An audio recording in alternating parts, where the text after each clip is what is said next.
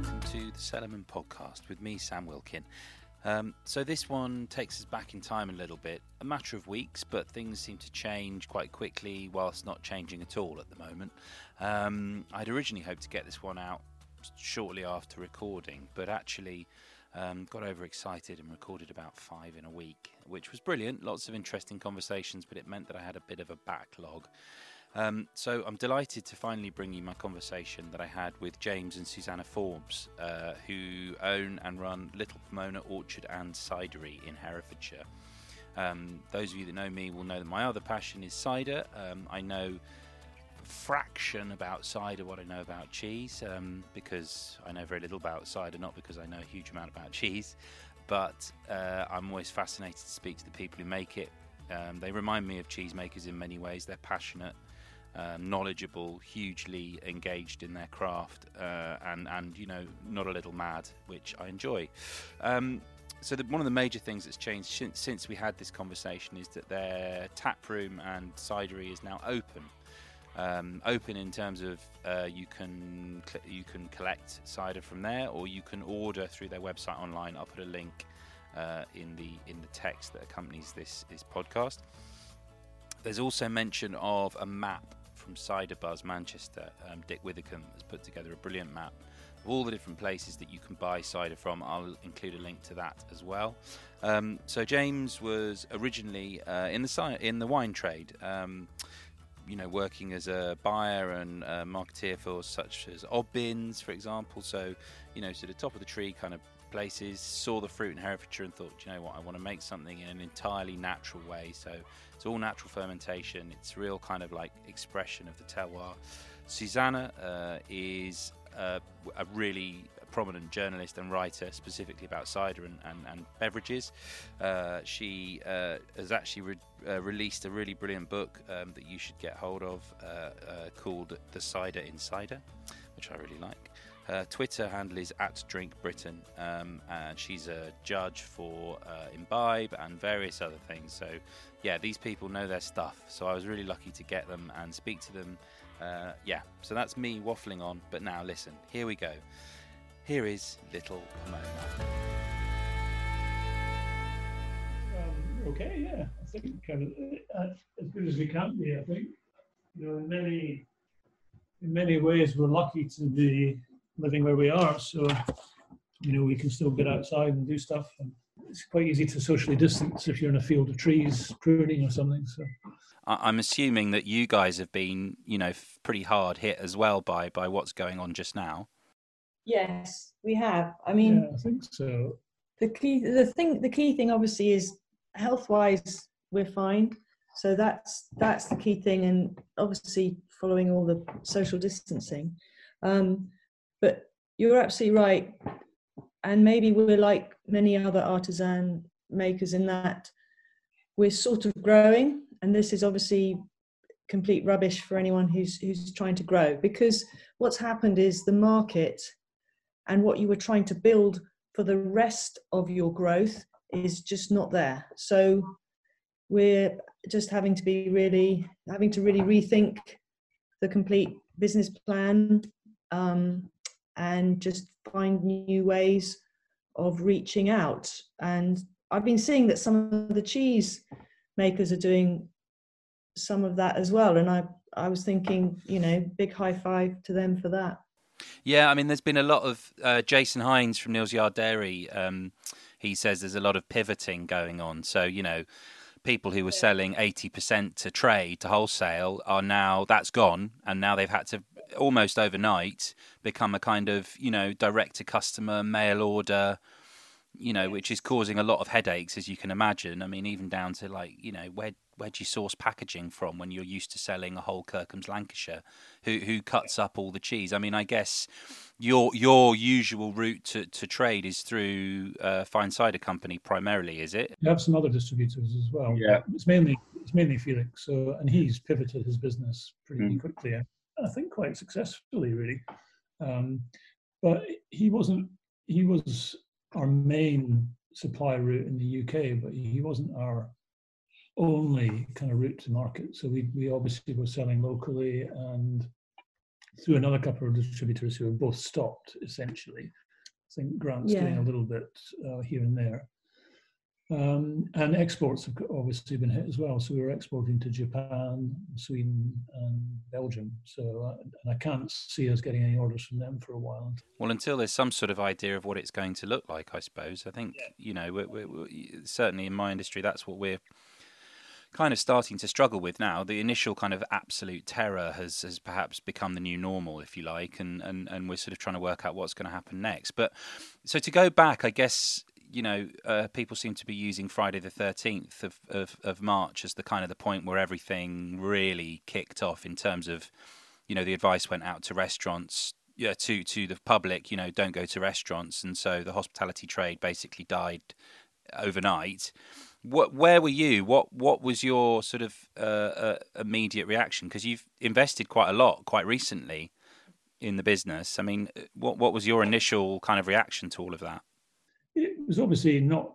It wasn't good. I mean, we it's, it, it was very troubling, and it's and it's the uncertainty of it all that's that's the main thing. But we um, we had already begun uh, the process of getting our premises license so that we could do uh, direct consumer sales, and we were thinking that that was going to be through our tasting room, uh, which is nearly or was nearly complete. Um, and we were we scheduled to open that on the seventh of May, so it's clearly not going to happen now. But um, but then we speeded up the process of um, of um, getting our online facility going, and we'll, we'll probably go live with that this week.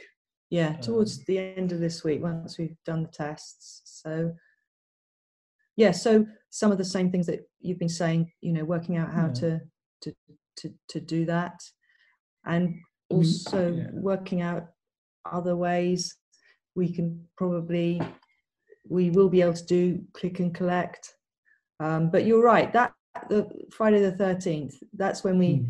really realized and the double whammy was that obviously a large part of our business model was the opening to the public as well. So not only do we have this lovely natural cider, we also wanted to be able to invite people in. So the website will obviously not be able to do that, but on the other hand, we're going to take advantage of being able to hopefully be a little source for others to find out. Yes, it will sell, um, hopefully our, our ciders and and maybe a little bit of merchandise but also hopefully give others a, a, way in to to find out a bit more even if it's just links to other people you know like yourself other friends other artisans.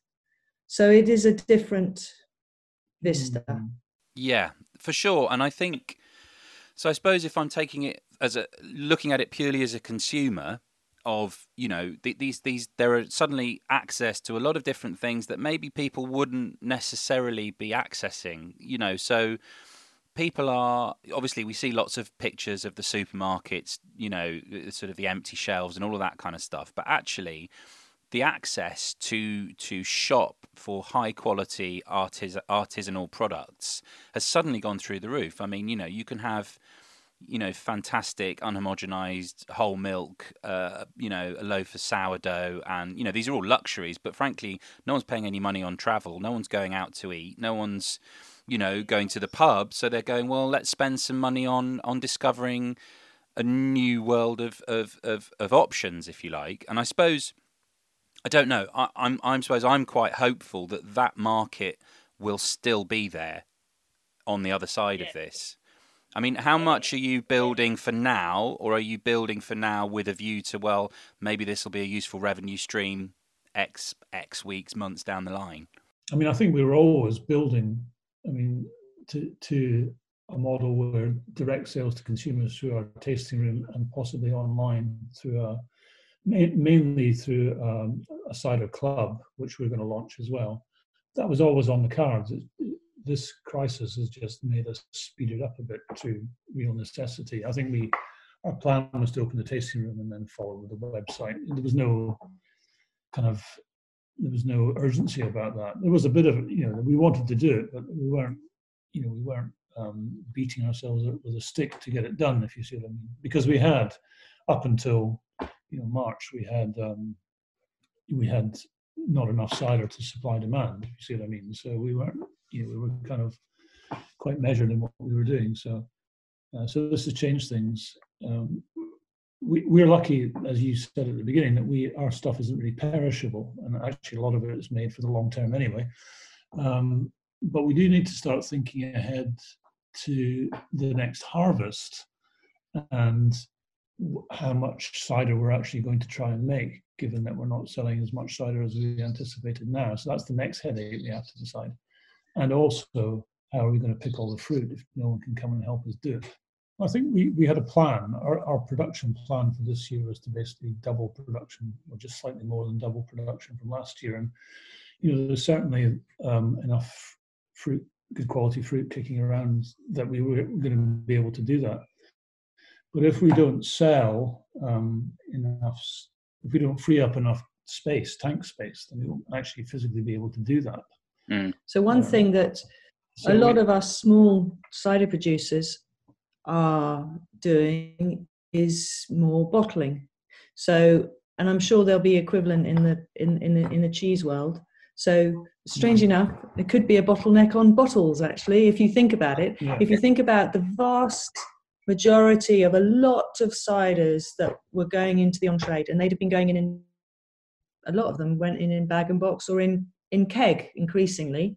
So that's probably not really well that's not happening is it so everyone's mm. going to want to be bottling and and and and you know that's to the good for the point of view of the consumer choice um, and we really want to encourage consumers i'm sure like you are doing on in the cheese world to to help us by you know taking on board and doing a little bit of research and and ordering ciders, you know, for delivery. James has been There's absolutely also, monitoring all the ciders to see absolutely when we should be bottling. Just, you know, you still got your natural course of events. Hmm.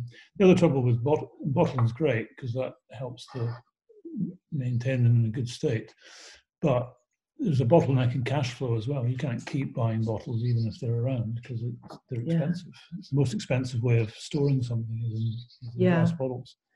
So, so we need to be a bit mindful of all of these things, and I don't think we've got all the answers yet. And the, the, I think the main thing is the uncertainty over it. We just don't know what's going to happen when restrictions. We don't know when restrictions are going to be eased and how that how that will manifest itself. Will it be suddenly back to normal, or will it be a much more extended? You know, you're, you're kind of on a on the on a ride, whether you like it or not. We are, and yeah. and this is where actually um, I was just I was actually just yesterday writing my editorial for the next issue of Full Juice, and obviously that we've changed our plans for that. That's going to be online rather than the paper copy because there's no pubs we can distribute it to.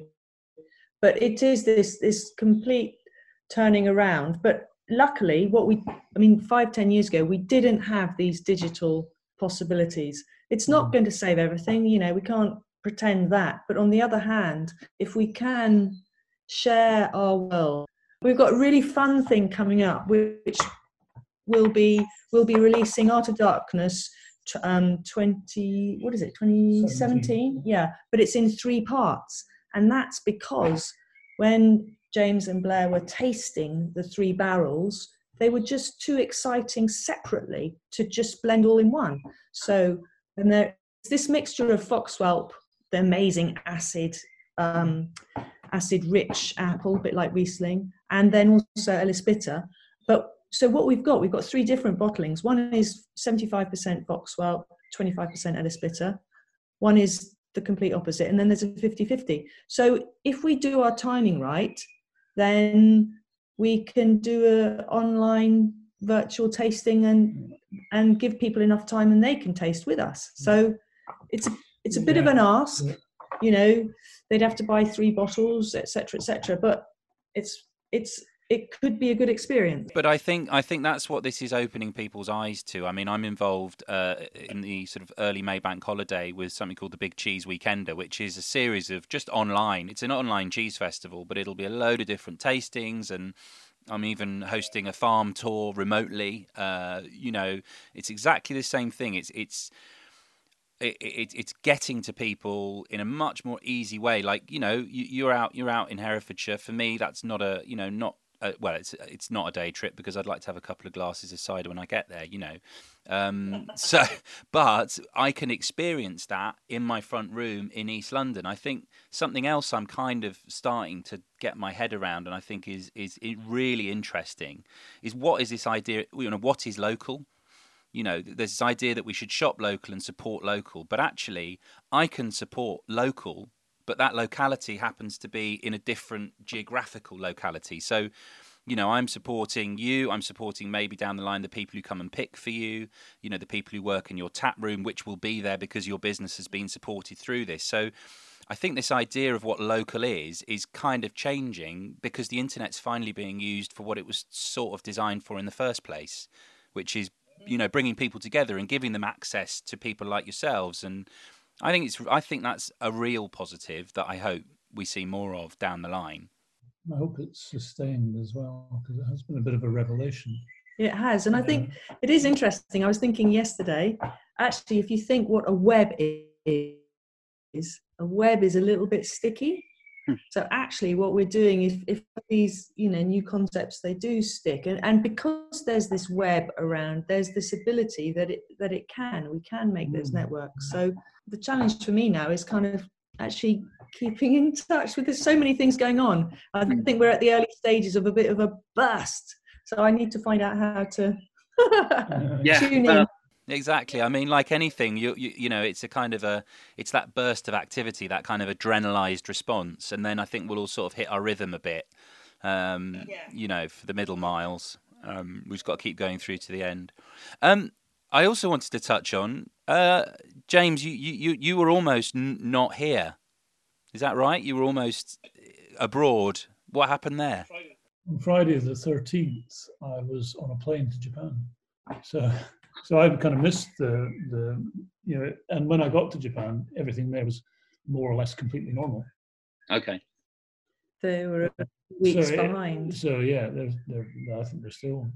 Um, it hasn't really hit, hit the there the same as it has here. So it was very uh, it was very odd actually being there and then reading the news reports from the UK because it was kind of hard to um, um, to, to understand what was going on in the UK without being there. It felt very odd because we we um, we exported a little bit to Japan before, um, and then actually we were lucky that a, quite a large order went out to them at the end of January.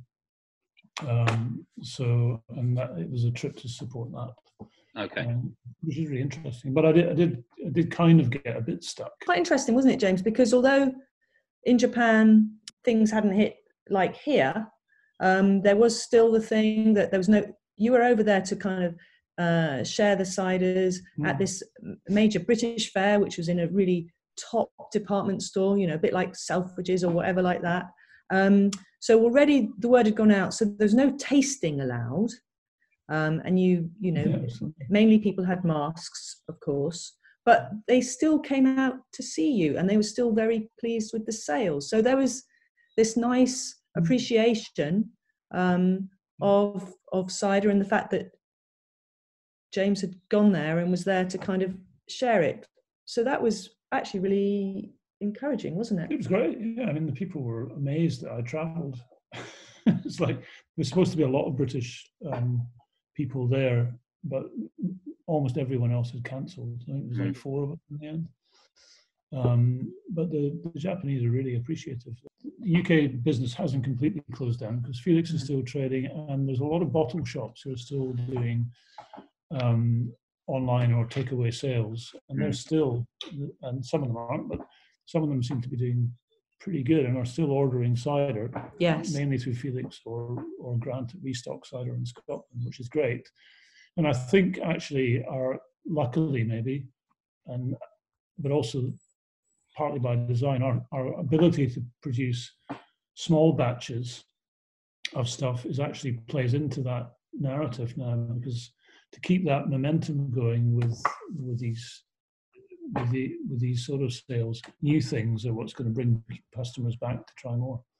Well, and these kind of these online tastings that you're talking about, and you know, releasing After Darkness in, in sort of three three, you know, for for the collectors out there, which there are plenty. I mean, I certainly think your sort of your sort of area of, of, of your industry is is populated by you know serious enthusiasts who who you know will, will want that will kind of want that point of difference each time and, and will relish it. So i think that's exciting that you can do that really and be quite kind of uh, light on your feet if you like. It's the way we design the business but because we're in control of everything from the fruit to the bottling we can we can adapt really quickly so we've got a whole string of new releases ready to come out when we get the labels done so there's, there's at least seven, eight new things coming out uh, apart from Heart of Darkness. So. And if you're if you're interested in the wider picture of the cider, sort of the artisan cider yeah, producer, sure. um, um, I have to say there's this brilliant map and list of um, producers, mm. suppliers, and distributors that are selling online uh, that Dick Withecombe in Manchester has put together. And this is just peerless. I think this is absolutely critical for the survival of the small um, cider maker.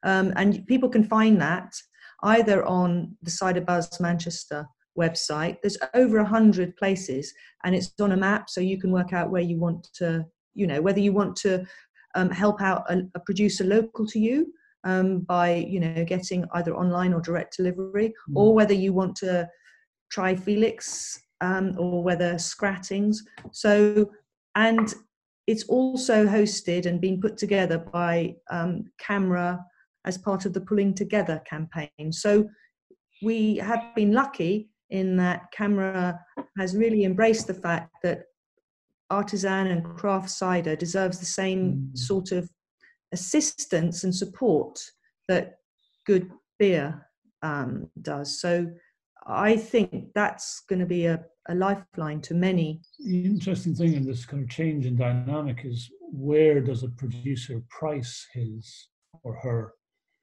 goods in relation to everyone else in the market because obviously we could as a as a cider producer we could undercut everyone in the market if we wanted to we need to think very hard about on our online shop how we stuff at the farm gate isn't visible. So people coming into your store and seeing a bottle of cider at ten pounds, that's that's not visible. As soon as you go online, your pricing is visible anywhere in the world. So we need to be quite sensitive about how we do that. I don't think we've quite thought that through 100%. We need to do that this week, I think. But yeah, because you're just trying to trying to um, balance getting some sales in without um, irritating, um, perhaps losing customers. Well, and, and and you know, in a sense, you know, supporting those those middlemen by by not undercutting them and removing sales and removing their their revenue flow you know and it because if you you want them to be there after all this you want you know Felix to still be taking your side when all this is over not even on a you know I, I know that your industry I think is very similar to my industry in that generally speaking it's a very collaborative supportive group of people um, you know, so it's not just on a personal level, but just on a business level. You know, to, to, for the ease of sending X number of cases to Felix a month, it, it's uh, much better. As the one nominally with the finance director hat on, I know where I know that I, I would like the margin that we thought would be there to be there to mm. make the sums yeah. work. So uh, the, I think that just illustrates the sort of discussions that I'm sure you know are happening all around i think there is there will be a little flurry of cider makers who have applied for premises license purely so that they can you know sell direct yeah. so this changing of how we reach out is is is, is an interesting one and uh, yeah, yeah. it's, it's fascinating. Definitely, although it's a bit alarming, I think there's definitely opportunity. So that was Little Pomona, James and Susanna there. Hopeful about the future, hopeful about the opportunities that may come. I think those of you that have been listening to these podcasts recently We'll see that although we've stepped out of the familiar sector of cheese, a lot of the conversation is familiar. Um, you know, it's the initial fear and terror uh, leading to adrenalized pivoting and then seeing the opportunities and, and perhaps, you know, the opportunities for broader, greater trade in the after.